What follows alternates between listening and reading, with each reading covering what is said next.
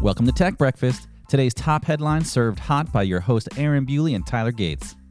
So grab your coffee and let's get into it. Joining us on the show today is David Ursone. Welcome, David. How you doing, buddy? I'm doing well. How about yourself? Awesome, doing great. Good man. You got And- your coffee. You ready for this? Oh yeah. Yeah. And uh, Tyler has officially joined as the permanent co-host. I am pumped about that. Me that he has time in his schedule, which is which is fantastic. Uh, today is Monday, April 27th, and I'm actually pretty excited about this week. We've got a number of exciting guests coming on. Uh, but what tech headlines are you guys looking at today? So um, you know, after listening to one of your podcasts last week, I thought I'd bring up uh, something about Facebook again. So um, recently, you know, in light of everything going on, we see a lot of uh, quizzes out there that people post. You know, share ten things about yourself or ten things about your family, right? And and what I don't think they realize is that it's actually data mining. Um, so you know, share how many siblings do you have? Where were you born? Right? um, you know what's your favorite color how many pets do you have what's your pets names right so it's quite interesting uh, you see a lot of this going on and, and it seems very innocent um, but it really has a, a deeper meaning uh, to a lot of these companies that are pulling and storing our data and mining us right Yeah, that's that's a good point, man. I it reminds me of something else I saw, and I didn't uh, mark it down, so I can't remember exactly what it was. But it it there was a leak, a substantial leak, and it didn't include passwords.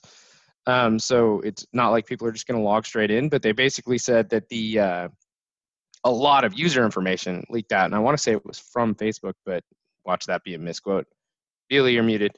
Um, but uh, it was it just said you know like full name birth date stuff like that number of family members and it was all it, they said it was a, a phishing target so you fill out stuff like that there's a you're volunteering a lot of uh, information that's probably more sensitive than you think it is Yeah, there was 160,000 Nintendo Switch accounts that got hacked yeah that, last week. that too and Yeah, there's still yeah. more apparently that has not uh, they have not shored that up yet so apparently Oh, nintendo goodness. accounts are still having a problem i saw that this morning too Yeah. um, that Yeah, good that was thing to bring up both that, of David. those yeah big time that's that's be aware, crazy be aware of what you post on the internet. And this coming from somebody who pretty much posts everything. So, uh, but it's mostly the just shame, video the shame. me uh, rambling about random stuff.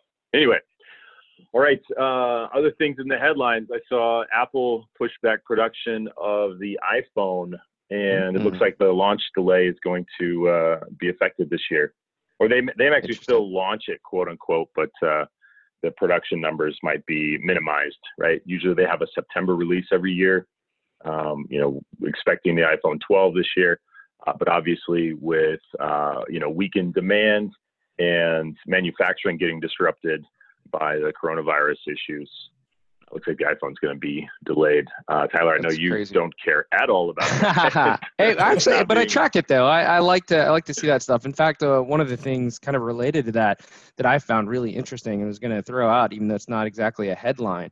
Um, if you're if you're watching like iPhone reviews rolling out right now, there there are consistency in the titles from all of sort of like the major tech review sites, right?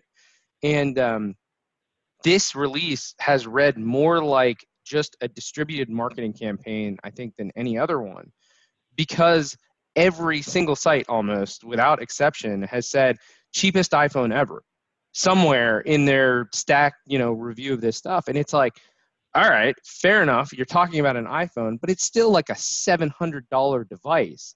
And so this You're talking about the idea of iPhone a, SE, right? yeah, yeah, it, yeah, and, and I don't follow close enough to know exactly which one, but I think it is the SE. But the, the point is, it's like it's a seven hundred dollar phone. Associating that with cheap is absurd.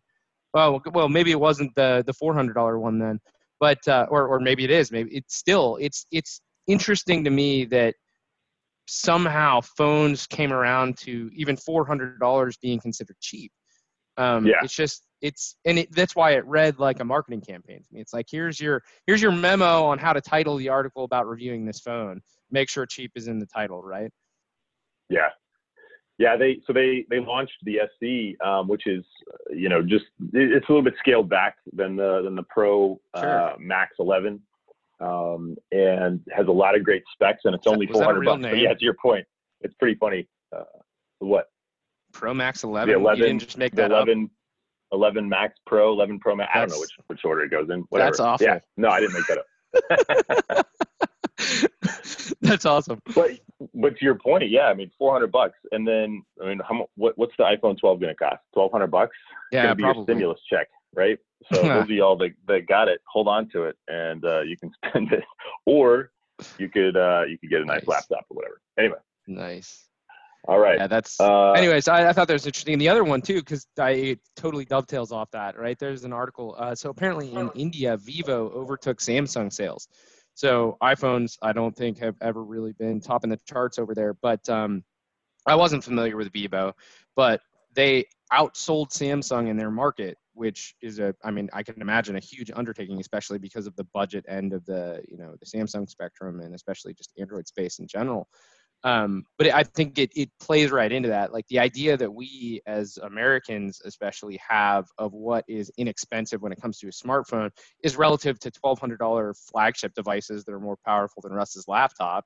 And the rest of the world is is looking at and adopting something that's probably wildly in a different part of the spectrum. And no doubt, Vivo has options, uh, you know, higher end, lower end, I'm sure. But uh, my guess is that the lower end of that spectrum is legitimately a uh, bargain, if you will. Yeah. Apple Apple's done a really good job of pushing that market upwards from a cost perspective. Mm-hmm.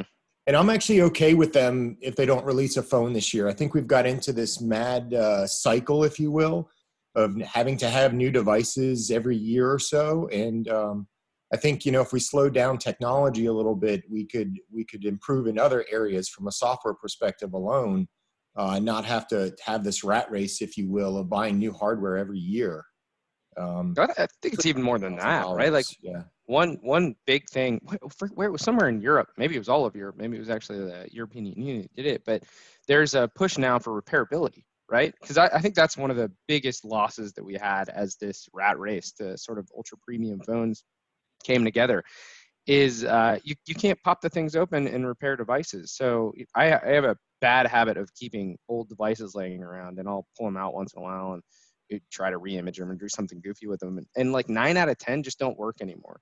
And it's not just batteries which is annoying right? Like not being able to pry it open put in a new battery and i think is absurd for something like this. But um, main boards die you know various other components will just die out and it it's again it's a $1200 device that two years later you're, you're eager to displace but three years after that it might not work at all which is garbage so i'd like to see that stuff change too Is it is that because Apple's code uh, forced it to Oh, slow God. down? that's even worse you remember right? that? then they get a slap on the wrist for talk right, about I got, I got uh, one more. intentional depreciation cycles, right? Uh, yeah. Well, and speaking of slap on the wrist, do y'all remember GDPR, General Data Protection Regulation, EU? Yeah. So uh, it was seen as a pretty forward-thinking, um, you know, global, uh, you know, bar to set, right, to to protect users and their their data and privacy and all that kind of stuff. Uh, well, right now, how it how it's sitting, um, it's not looking like it's going too well because basically the ability for uh, resources to investigate tech firms or to pursue um, punishments and fines and all that kind of stuff. There's apparently only like a handful of people that can dig into this stuff. Uh, so That's it's not even really seeming to happen, is what it looks like right now. That's, Mm. there's a bunch of headlines on that this morning. So um, one of them says uh, interviews and documents show Europe's GDPR rules have been stymied by a lack of enforcement or funding, limited staff resources, and tech companies stalling. And remember, we're two years into this now. That's really y'all think? interesting. I think that's one of those unintended consequences, right? You you put something together and you have all the best intentions in mind, but the uh, collateral can either be impossible to enforce or enforce, or there are just un, unseen consequences that start to come out because of it. That's interesting. Well, and one of the things that I wanted to talk about today was actually the, the COVID 19 tracking apps, right? And, and this kind of rolls right into that and our privacy. And that's one of my biggest fears with something like this tracking app is what are they really doing with the data? Um, you know, we we've seen some of these big tech companies have not been very trustworthy with it. Um, you know, whether they've been mining it themselves and trying to personalize stuff for you. Uh, yeah, for sure. They get hacked, right? And this data gets leaked. I mean, it's it just kind of rolls right into that, um, which is really kind of scary. Um, that we don't have better privacy laws around our data and, governance on that. Yeah, I, I had a, the same thought. I was looking at something. Uh, you know, Australia um, had apparently some pretty rapid adoption of their COVID nineteen tracking app, and it's a voluntary application. But the uh, Prime Minister, right, Scott Morrison, basically said it the data stays in Australia. It's only going to be available to health workers, right? Which is which is a promise, but we know there are a lot of layers that could result in that stuff leaking out or being sold later, right? Because if it's not a law, it's really there's no hook, right? Um, but but then on top of that, he's basically saying the more people adopt this, the more likely we, we relieve social uh, restrictions. And so there's this carrot hanging out there, but there's there's tons of risk in the privacy space. I think. So I'm with you on that one. It it doesn't sit well. Yeah. Five percent of Australians downloaded that app within the first couple of hours of it being That's open. wild. They had 1.1 million people download that app. Talk about being able to scale and uh, provide provide the bits fast enough. Oof. Yeah. Well, Um, but yeah, We're it's talking uh, Australia. I'll go ahead and mention the uh, the other topic I was reading about, which is the uh, the drone technology, and and I'm sure this is a little near and dear to your heart, Aaron, um, where they're actually using the drones, uh, and it's an Australian company developing this technology to check your temperature. You know, so they're going to be Oh, flying cool. drones around, seeing if you're coughing. Right? They can identify your hand going up to your face, and it's uh, What? That's absolutely we've got a crazy. We've got Like, a that's, coffer. that's straight out of like a you know a futuristic dystopian society you know where you've got the little drones hunting people down and looking for for signs or you know oh my gosh like that's nuts i I don't it's so cool at the same time but wow Yeah, it Just feels like on the verge of Minority Report. yes Type of- yes really yeah. goodness Yeah.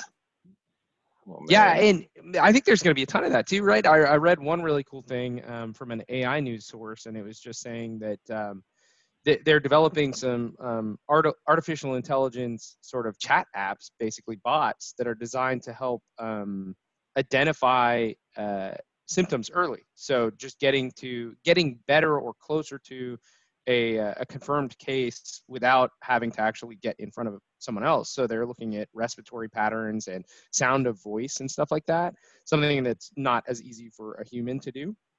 That stuff is so, so, so cool. But where does it stop, right? Like you hop on a Zoom session, you didn't check the box, and all of a sudden that recording's going up to a cloud service or shoot, Google uh, uh, and Amazon and their their home devices, right? And it's just like, oh, he's got the respiratory sound of COVID. Send in the SWAT, right?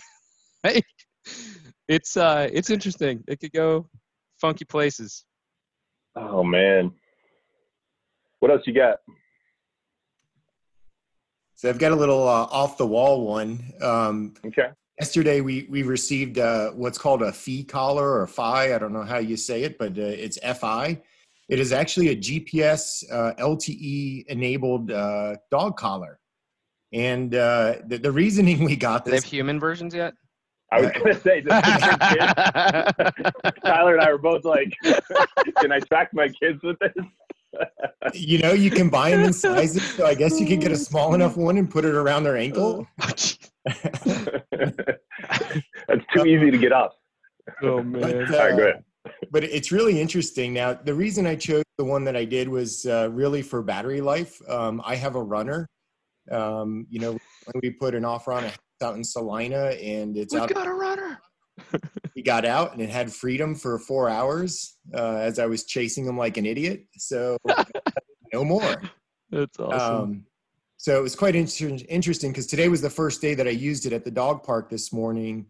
And uh, we were there for 30 minutes, and he had over 10,000 steps registered, right? It, it really alerts you when you leave the home area. Um, it's just really interesting the technology that we're, we were introducing, even to something as simple as a dog collar, uh, but how much information it provides is, is fantastic. That's cool. That's very cool. That's awesome. Hey, you got another one. I'm curious what y'all think about this. Um, so this is coding related. Uh, there's a startup uh, an Israeli startup called Codota, and it provides an AI tool to help developers uh, basically autocomplete strings of code. And they're claiming a boost of about 25% in productivity. So obviously, I mean, I don't know if y'all if y'all use Gmail, likely you do. Um, but uh, as, as, you're writing in Gmail, it'll suggest things, and you can just hit tab. It'll finish the sentence if the sentence looks good. But whenever you're writing code, it makes me think, man, is this is this part of uh, is this part of Skynet, right? Coming active? I think you mean this soon. No, but not yet. But uh, getting the right syntax, right? Getting the right syntax is an issue. Yeah. Uh, spelling things correctly can be an issue. But they picked up 12 million in funding in Series A. What do you think? It's, I think it's awesome. Um, I, I mean, shoot, it, keep coming back to privacy and stuff like that, and just you know rights to the the data when you're making something like that and you're producing IP. Um, but uh, it's phenomenal what AI can do um, to sort of enhance humans' abilities to be productive, right? Sure makes me feel like we're getting towards uh, idiocracy, though. we'll, we'll yeah, know we're I mean, there when they replace all of the uh, water fountains with um, what's soda, right? right. I, I don't know. I, I'm a huge fan of like I, am trying to see the potential uh, downside of it, right? Um, but anything that can just kind of speed up. I mean, we we don't balk at uh, at um, um, spell check, grammar check, all that kind of stuff in Word. So I, I kind of see that as sort of the same thing. And then along this same line of uh, of autonomy and uh, auto completing things, there was an article today about uh, the road to fully autonomous construction, right? Um, you know, whether that's just machines that are out there and you say, hey, I want this road um, at this grade, at this location, or whatever, and then the the, the machines just do it. Um, to you know, 3D printing houses and all kinds of crazy stuff. Yeah, I think some of that stuff's really good, right? Uh, especially construction, and it's not not to hit on all the jobs or anything like that, but uh, to some extent, there there are areas where creativity isn't going to dramatically change the end product, right? Um, where I think human intervention is really important for creativity. I think code is a good example of where just because there's a way to finish this and it can be auto completed by an AI that thinks it knows what you're trying to do, it, maybe it's not the most elegant way to do it because it wasn't trained to think about that thing you haven't invented yet, right? There's a lot of risk there. If you're trying to make sure that a dam is properly compacted and graded the right way, then arguably a machine that can be extremely repeatable is the best way to do something like that, where there's maybe even just a lot of restrictions in place. But um, my fear with stuff like the autocomplete and the developer side is that the you know companies that are going to invest in tools like that are going to have an expectation for that improvement in productivity. And they're going to say, well, you should be able to release code this much faster. And we bought you tools to do it. And you know, every other company will probably have a different way of looking at this. But if the expectation is you're 25% more productive, then they just want to see 25% more code. And if they hmm. come back and they're saying, why aren't you producing 25% more code? And their answer is, I'm being creative and doing groundbreaking things. Some are going to say nope not good enough. Like you're just supposed mm. to do this faster right? So you you end up getting like a less awesome product. Maybe it's high quality but it's not as cool or, or groundbreaking and stuff like that. And it starts to look like uh, other industries that have just you know created the stopwatch approach to providing care as an example. And and that's dangerous It'd be really interesting what they use that technology for because I think from a, a classroom perspective, right, that that could be fantastic. Yeah. Help, helping sure. our, our younger you know generation on how to code which is a very important thing in today's world. Um, I, I think if you look at what um, specifically china is doing from an education perspective they have coding classes um, now at a very you know elementary age all the way up. Um, so cool falling behind in the in the united states with that so if we can use ai to help educate our children you know i'm all Big for time. that perspective yeah helping them see the right syntax quickly and all that kind of stuff. Yeah, that's one of the biggest issues. Jumping between coding languages. Oh, for sure. Gosh, yeah. What was it? Uh, I saw something a little while back now, but it basically said that Go is still the highest demand, but uh, you know Python is still the most written language, and it uh, it's an interesting position to take. You know, how do you get more people to adopt the language that's important for whatever time period you're in, right?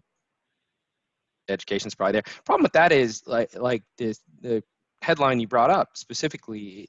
They're they're getting funding, 25% improvement in developers. It's going to demand uh, a high price naturally because of the cost of developers uh, on average, right? Which means that almost certainly out of the gate, education isn't going to be the primary target, which is uh, a pity because I think that's a really really good call, David. Could be wrong. What else you guys got? Man, I got some fun ones. Uh, I didn't realize this, but Hubble, uh, the space telescope, turned 30 on Friday. That's cool, and uh, it's still taking amazing pictures, and and that's just neat. It's a short headline, but what do you guys think about that? 30 years up in space, taking deep space photographs. That's awesome for me. Yeah, I, I think it's great. I actually, uh, funny enough, I have the Hubble app on my uh, my Apple Cool. TV, so cool. I jump in there quite frequently and actually look at some of the images that, that it's taking, and it, it is really amazing. You know that technology. You know, I remember you know being in my teens. You know when that was launched, and it was you know it was so exciting in this deep space exploration and. Um, you know, obviously being a, a little bit of a Trekkie myself, uh, you know, I love all things space. So, um, it's it's really cool that that technology has lasted as long as it has Oh uh, my gosh, yeah. and been upgraded multiple Sure. times, right? Yep. Yeah, that's that stuff's fascinating to me. I'm 30 years, 30 year old technology is is the you know kind of the baseline for Hubble, and what it's still capable of doing is phenomenal. It's I love that stuff. Putting a uh, putting a telescope outside of our atmosphere was genius. Yeah. Right. Absolute genius. Absolutely. Very good. I didn't realize that Lockheed made it. I, I probably Lockheed Space Systems. I don't. Do they make the whole thing or just parts of it? Because that Uh, that's it one of those says- like in that industry. There's a lot of uh, sharing of projects. You know, they may have won the major Yeah. contract, but you know, a Boeing or an NGC or something would have produced major parts. Well, it says Lockheed made the uh, made the spacecraft, and then Perkin Elmer made the optics. Oh wow. Okay. So. Interesting. Yep. I was going to ask if you remember when you were at Lockheed if there was a like is there a a, uh, a Hubble um, you know team that that still focuses on maintaining it there. I Yeah, you were I don't- making- I don't know. No, I didn't know that. No, no, no. And, and I, I wasn't in the space systems division. I had some friends that ended up there in different parts, right? But the way Lockheed was set up, they had that was a major business unit, so they would have played different. There's also a good chance because of the age of that that the contract gets rebid. You know, basically every time they they'll do some stretch and say who does the maintenance activities for this kind of stuff. And of course, Lockheed probably has a better chance of winning it because of expertise, but that's not always the case, and that's just not how the defense industry works. So. I don't know. I, I was not aware of it, but wouldn't surprise me. looks like the uh, estimated uh, end of mission will be somewhere between 2030 and 2040. So we still got another 10 to 20 years there, but it makes me wonder Man. what the, the next Sooner than I thought. That's is. crazy. Yeah, I, man, I'll have to look into that because I feel like um, they, there were there have been talks about what that's going to look like for a while now, actually, and uh, it's some pretty interesting stuff. Obviously, some really cool technology, more modern, um, just cleaner images, deeper images. Uh, I think a broader range of you know what it can sense, that sort of things, right? Based on what we know about deep space. Yeah. But I haven't looked into it in a while. Speaking of looking into deep space, this isn't deep space at all, but uh, I read an article that uh, Tesla achieved LiDAR-like um, capabilities with vision systems in their, uh, you know, I, I would assume, you know, something related to their autonomous driving um, capabilities, which is really, really cool. Um, it was a neat article, I but just in had it. general. Well, uh, I guess I, I'm not sure because it didn't get into the details of how they kind of determined lidar like, right? But I think Yeah. um, the, the key there is like lidar. Lidar is incredibly accurate. It's it's very fast just by the nature of anything that is radar like or lidar like. Um, it, but it's expensive still, right? Yeah. It's come down and cost a lot. That's why you can see that those systems in cars. Vision systems are incredibly inexpensive, right? And um, being able to achieve those results is actually really phenomenal. But the other thing, which I really hadn't considered till I started to poke into it, was if there were there were two kind of fun perspectives that I sort of ran into and I've been mulling over. One is humans have proven pretty pretty well that we can handle some really really advanced driving capabilities with two forward facing cameras and a lot of compute right? That's that's a human. And, Right, and that's a, it's an impressive standpoint, eyeballs right? Like the there, there's an awful lot we can do with a couple of cameras and, and a brain, right? Yeah. So get the brain caught up, make sure you got everything that's going on there. All right, so that kind of sets a baseline for vision systems. But the other one is lidar hates and can't really deal with moisture very well. So stuff like fog, stuff like rain, that, that's a that's a real mess for lidar. It can be a mess for vision systems too, except that vision systems can be set up to ignore that stuff a lot easier, which is cool, right? So it's got enough information that you can go pixel by pixel and actually take out the garbage. And so uh, I think there's there's probably a, a better future in vision system stuff than there is in lidar technology for autonomous vehicles in general, which is great because it will drive the cost of those systems down, and then it just comes back to the compute. So Yeah. Yeah. That's awesome. All right, we're coming up on our time here. Is there anything else we got? Last couple of topics. U.S. Space Force has its first weapon, quote unquote weapon. What is Space that? Force. Is it laugh laser? every time I hear that. No, it's actually a uh, satellite jamming technology, apparently. Uh, interesting. makes me think of Spaceballs. We've been jammed. It tastes like strawberry. oh man. Yep. No, that was a short one. I didn't have a lot of thoughts about it, but just thought it was neat. Yeah, I laugh every time I hear the Space Force as well. Space Force, me too. Me too. don't Especially because the logo looks So just hard to like take it the, seriously. the Star Trek logo. Right. I mean, I guess I don't know. Whatever. Whatever. All right, David. Thanks for joining us, man. Uh, would love to have you back on anytime you want to. Uh, Yeah, you got anything to plug? Uh, no, just uh, maybe maybe our team, vxseals.com, right? Okay. Awesome. David, it was it was awesome having you on this week. Thanks for joining us. It's a great way to kick off the week. yeah, thanks, guys. Appreciate it. I, I liked All how you well, sure. smell your hat before you put it on. Yeah. gross. You can tell that. Well, I had one that uh, one that smells really bad because I sweated in it a ton, and one that smells fine. And this is the one that smells fine. Making sure I was putting the right one on my Gross. It's a good check. What's that? I didn't think you would catch that. I was like, yeah. What's that? so observant. Okay, where were we? Uh,